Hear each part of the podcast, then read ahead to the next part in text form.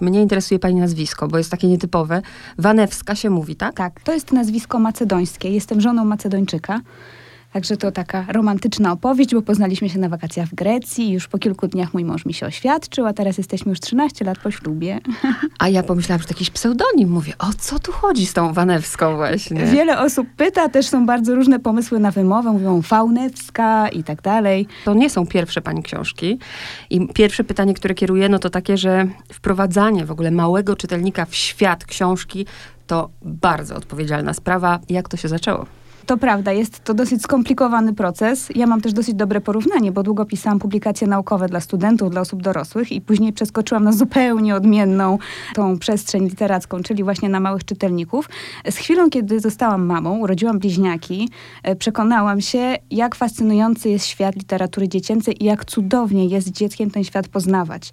No i bardzo szybko okazało się też, że moje dzieci bardzo wsparły mnie pod względem takiej kreatywności, otworzyły mi głowę na wiele spraw, zauważyły, zauważyłam, że dużo łatwiej rozmawia się na, na tematy i problemy, które ich dotyczą, właśnie w taki sposób e, budowania różnych opowieści i historii. I to sprawiło, że zaczęłam coś tam powoli tworzyć. Najpierw na pożytek domowy. Mówię, że mam w domu dwa króliki doświadczalne, bo wszystkie moje książki testuję na nich. A potem e, znajomi, przyjaciele, którzy gdzieś te książki ode mnie pożyczali, czy prosili o napisanie czegoś dla swoich dzieci, przekonali mnie, żeby spróbować swoich sił. Trafiłam do wydawnictwa AWM na cudowną redaktor naczelną Mirkę Kwiecińską, która dała mi szansę i tak zaczęłyśmy wspólnie działać. Czyli wszystko zaczęło się od dzieci. Ile bliźniaki mają dzisiaj lat? W tej chwili 6,5 roku. A, to jeszcze maluchy też, tak. czyli można testować dalej. Tak, jak najbardziej. Zaczniemy od książki Przysłowiowy zawrót głowy. Jeszcze chcę powiedzieć o ilustracjach, bo są przecudowny i też wyczytałam, że Marcin Piwowarski współpracuje z panią cały czas. Co możemy powiedzieć o ilustratorze? No to jest bardzo kreatywna osoba i y, myślę, że ważne jest też to, że on sam te pomysły tworzy w oparciu o tekst, który dostaje. On potrafi bardzo często tą moją wizję gdzieś zamyśloną, wyrażoną w słowach przenieść na papier i nawet śmieje się, y, rozmawiając z dziewczynami z wydawnictwa, że dokładnie tak sobie to wyobraziłam. Doskonale czyta w, też w takim świecie pojęć dziecięcych, to znaczy potrafi trafić do wyobrażenia wyobraźni dziecka, też je rozbawić, rozśmieszyć, zaciekawić. Mówimy teraz o serii, prawda? Znane słowa tak. od nowa. Przysłowiowy zawrót głowy. Zacznijmy jeszcze od tego, zanim będziemy mówić, co jest w książce. Dla ilu latka to jest książka? To jest książka e, dla nieco starszego dziecka. Ja robiąc warsztaty z dziećmi przekonałam się, że najlepiej trafia do dzieci takich pomiędzy powiedzmy 6 a 11 lat.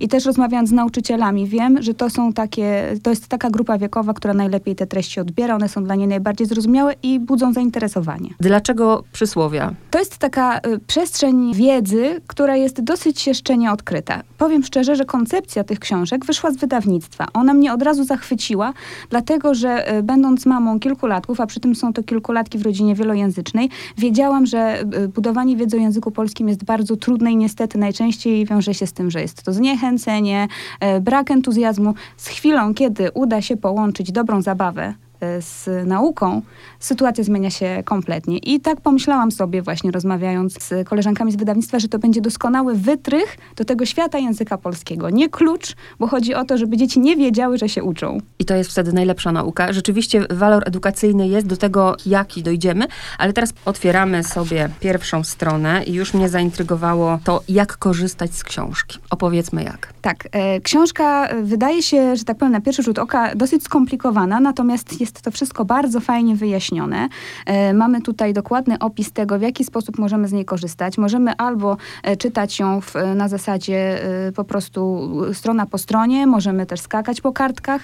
Na każdej ze stron mamy zarówno wiersz, który wyjaśnia nam dosłowne znaczenie danego przysłowia.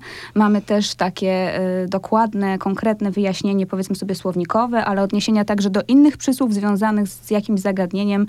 Tutaj idziemy w kolejności alfabetycznej. W spisie treści mamy między innymi takie rozdziały jak apetyt, baba, człowiek, dołki. Proszę teraz wyobrazić sobie, że mam 5 lat I, i jestem takim maluszkiem i tak jakby pani ze mną pracowała. Weźmy sobie na przykład coś takiego krótkiego. O, co dwie głowy to nie jedna. No, to jest akurat przysłowie, które dzieci bardzo lubią, ponieważ ono jest bardzo obrazowe, trafia do wyobraźni. E, I kiedy pytam, co to przysłowie może znaczyć, bo zawsze zaczynam rozmowę od tego, czy dziecko już wie, jest świadome, c- czy spotkało się z takim przysłowiem, no to dzieci oczywiście opowiadają najróżniejsze śmieszne i zabawne historie. Ten narysowany przez Marcina Piwowarskiego dwugłowy smok też sugeruje kompletnie inną interpretację przysłowia, bo to są właśnie ilustracje e, takie, które nam się narzucają gdzieś w pierwszej kolejności. Z chwilą, kiedy już wiem, jak dziecko dane przysłowie pojmuje, zaczynamy rozmawiać o tym, co ono tak naprawdę znaczy i tutaj mamy y, odbicie się od wierszyka. Wiersz jest zabawny, krótki, dynamiczny i on ma przedstawić nam jakąś życiową sytuację dostępną dla dziecka, znaczy dla niego zrozumiałą. Dobrze, no więc y, tutaj mamy akurat wyjaśnienie, wiersz Główkowanie Gutka i Grześka. Wciąż się mierzą Gutek z Grześkiem, ciągle testy rozwiązują. Kto mądrzejszy, kto sprawniejszy, stale tak rywalizują. Na konkursie dnia pewnego los ich złączył w jednej parze. Każdy z chłopców nos zadziera, który lepszy się okaże? Gdy się głowią nad zadaniem, nagle myśl im wpada pewna, że współpraca sukces niesie. Co dwie głowy, to nie jedna. I po przeczytaniu wierszyka Jest oczywiście rozmowa. Tutaj zawsze w ramce na, na rozkładówce znajduje się też takie słownikowe wyjaśnienie, co tak naprawdę to przysłowie znaczy. Szukamy sytuacji w życiu dzieci, kiedy mogłyby takie przysłowie zastosować. Zawsze odnosimy się do takich wydarzeń, które są im bliskie, czyli z życia przedszkolaka, gdzieś z życia rodzinnego. No i też bardzo fajnym sposobem na pracę z tym są na przykład kalambury, które staramy się wykorzystywać do tego, żeby te przysłowia gdzieś utrwalać. takiego ogromu przysłów musiała pani jakoś dokonać wyboru. W jaki sposób? Stworzyłyśmy w wydawnictwie bardzo długą listę przysłów. Zastanawiałyśmy się, które z nich będą najbardziej atrakcyjne dla dzieci, to znaczy będą w jakiś sposób ich dotyczyły. Generalnie wiele przysłów to są archaizmy. Współcześnie e, rzadko je stosujemy, są bardzo trudne w rozumieniu, w zastosowaniu, więc staraliśmy się kierować tym, żeby dziecko mogło z tej wiedzy później gdzieś skorzystać, żeby to przysłowie też w jakiś sposób trafiało do zainteresowań dziecka, a ostatecznie już przyznaję się, kierowaliśmy się też e, literami alfabetu, żeby wszystko ładnie nam się skomponowało. Powiedzmy jeszcze o tych korzyściach edukacyjnych. Poza tym, że dziecko rozpoznaje przysłowia i umie wyjaśnić? Ja mam świetną zwrotną od nauczycieli e, takich właśnie młodszych dzieci, e, którzy mówią, że książki pozwalają nie tylko się uczyć, ale też rozbudzają ciekawość języka. To znaczy dzieci e, poznając e, język w ten sposób e, chętnie chłoną wiedzę, szybciej się uczą, są same zainteresowane. Są to książki, po które dzieci same w bibliotece sięgają, czyli nie trzeba ich do tego zmuszać, zadając różnego rodzaju zadania domowe. I mam też, co jest dla mnie niezwykle cenne, zwrotną od wielu nauczycieli w szkołach polonijnych, którzy te książki ogromnie sobie cenią, wykorzystują w swoich szkołach sobotnich. E, I jest to dla nich e, świetna baza do budowania wiedzy o języku ojczystym, do poszerzania tego języka. Zresztą robiłam też warsztaty w takich szkołach polonijnych e, i wiem, że dzieci bardzo fajnie na nie reagują. No i przede wszystkim to, co pani powiedziała na samym początku. Jak dziecko się bawi, to nawet nie wie, że się uczy. Tak. E, przejdźmy do drugiej książki. Co to są powiedzenia do zgryzienia? Dokonaliśmy rozdziału powiedzeń od przysłów, bo to tak naprawdę dwie zupełnie różne dziedziny. I w tej drugiej książce oparliśmy się właśnie na powiedzeniach. Powiedzenia y, są, o dziwo powiedziałabym, bliższe dzieciom, ponieważ powiedzeń e, stosuje się znacznie więcej. Mamy też takie domowe, własne powiedzenia. E, wi- wiele dzieci pytanych o to, jakie ma ulubione powiedzenia, y, cytują różne powiedzonka z domu, które są ich takimi prywatnymi wytworami.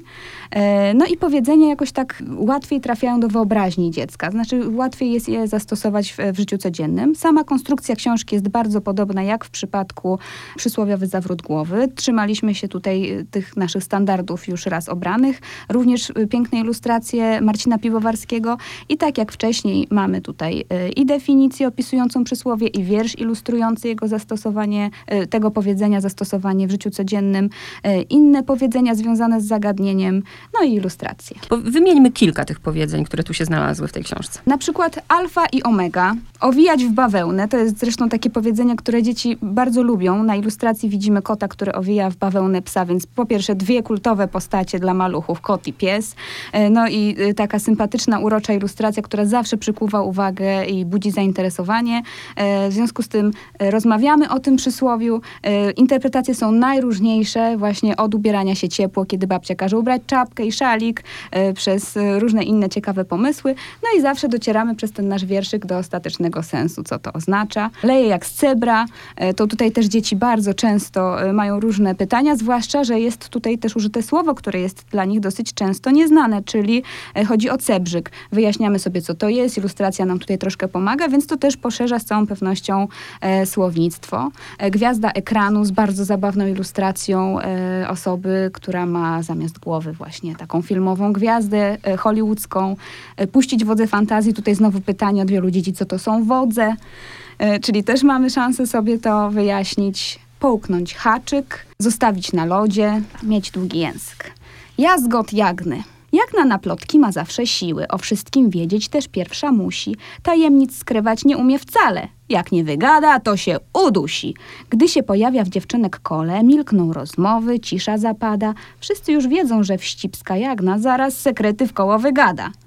Dosyć już mają tego dziewczyny. Wręcz niestworzone zmyśliły plotki. Jagna niemądrze wszystko powtarza przez długi język, gada głupotki. Przypomina mi się teraz um, tabliczki mnożenia uczyłam się poprzez wierszyki. Do dzisiaj nawet pamiętam. Kurki lubią sery 8 razy 8 jest 64. Teraz idź do domu, czołem czuwaj, cześć. 7 razy 8 jest 56. Dzieci uwielbiają wierszyki, więc Tak. idealnie mogą dzięki temu również uczyć się... To prawda. y, Stopień zapamiętania tekstu, który jest podany w takiej rytmicznej, rymowanej formie jest nieporównywalnie lepszy i to też przetestowałam na moich dzieciach w domu wielokrotnie, ucząc się nawet y, jakichś, nie wiem, zagadnień językowych, czy właśnie matematyki. Wierszyki sprawdzają się doskonale. Poza tym, że y, fajnie reagują na nie dzieci, podobają się rodzicom, to też jest bardzo fajna reakcja z dwóch śro- środowisk. Pierwsze to jest środowisk mam, jak to mówię, mam Montessori, czyli takich, które stawiają na pedagogikę Montessori, bardzo realne, konkretne podejście do życia, odejście od abstrakcji, od metafor i te książki pozwalają odczarować trochę przysłowia, które z gruntu są metaforyczne i stanowią świetną bazę do tego, żeby o realnych znaczeniach tych metaforycznych treści mówić. A drugie to są środowiska rodziców dzieci z autyzmem, które także mają ogromny problem z pojmowaniem metafor i odbierem, odbierem tego świata metaforycznego. I tutaj też jest to takie narzędzie, które gdzieś pozwala e, przepleść te realne treści. Bardzo dziękuję. Dziękuję również.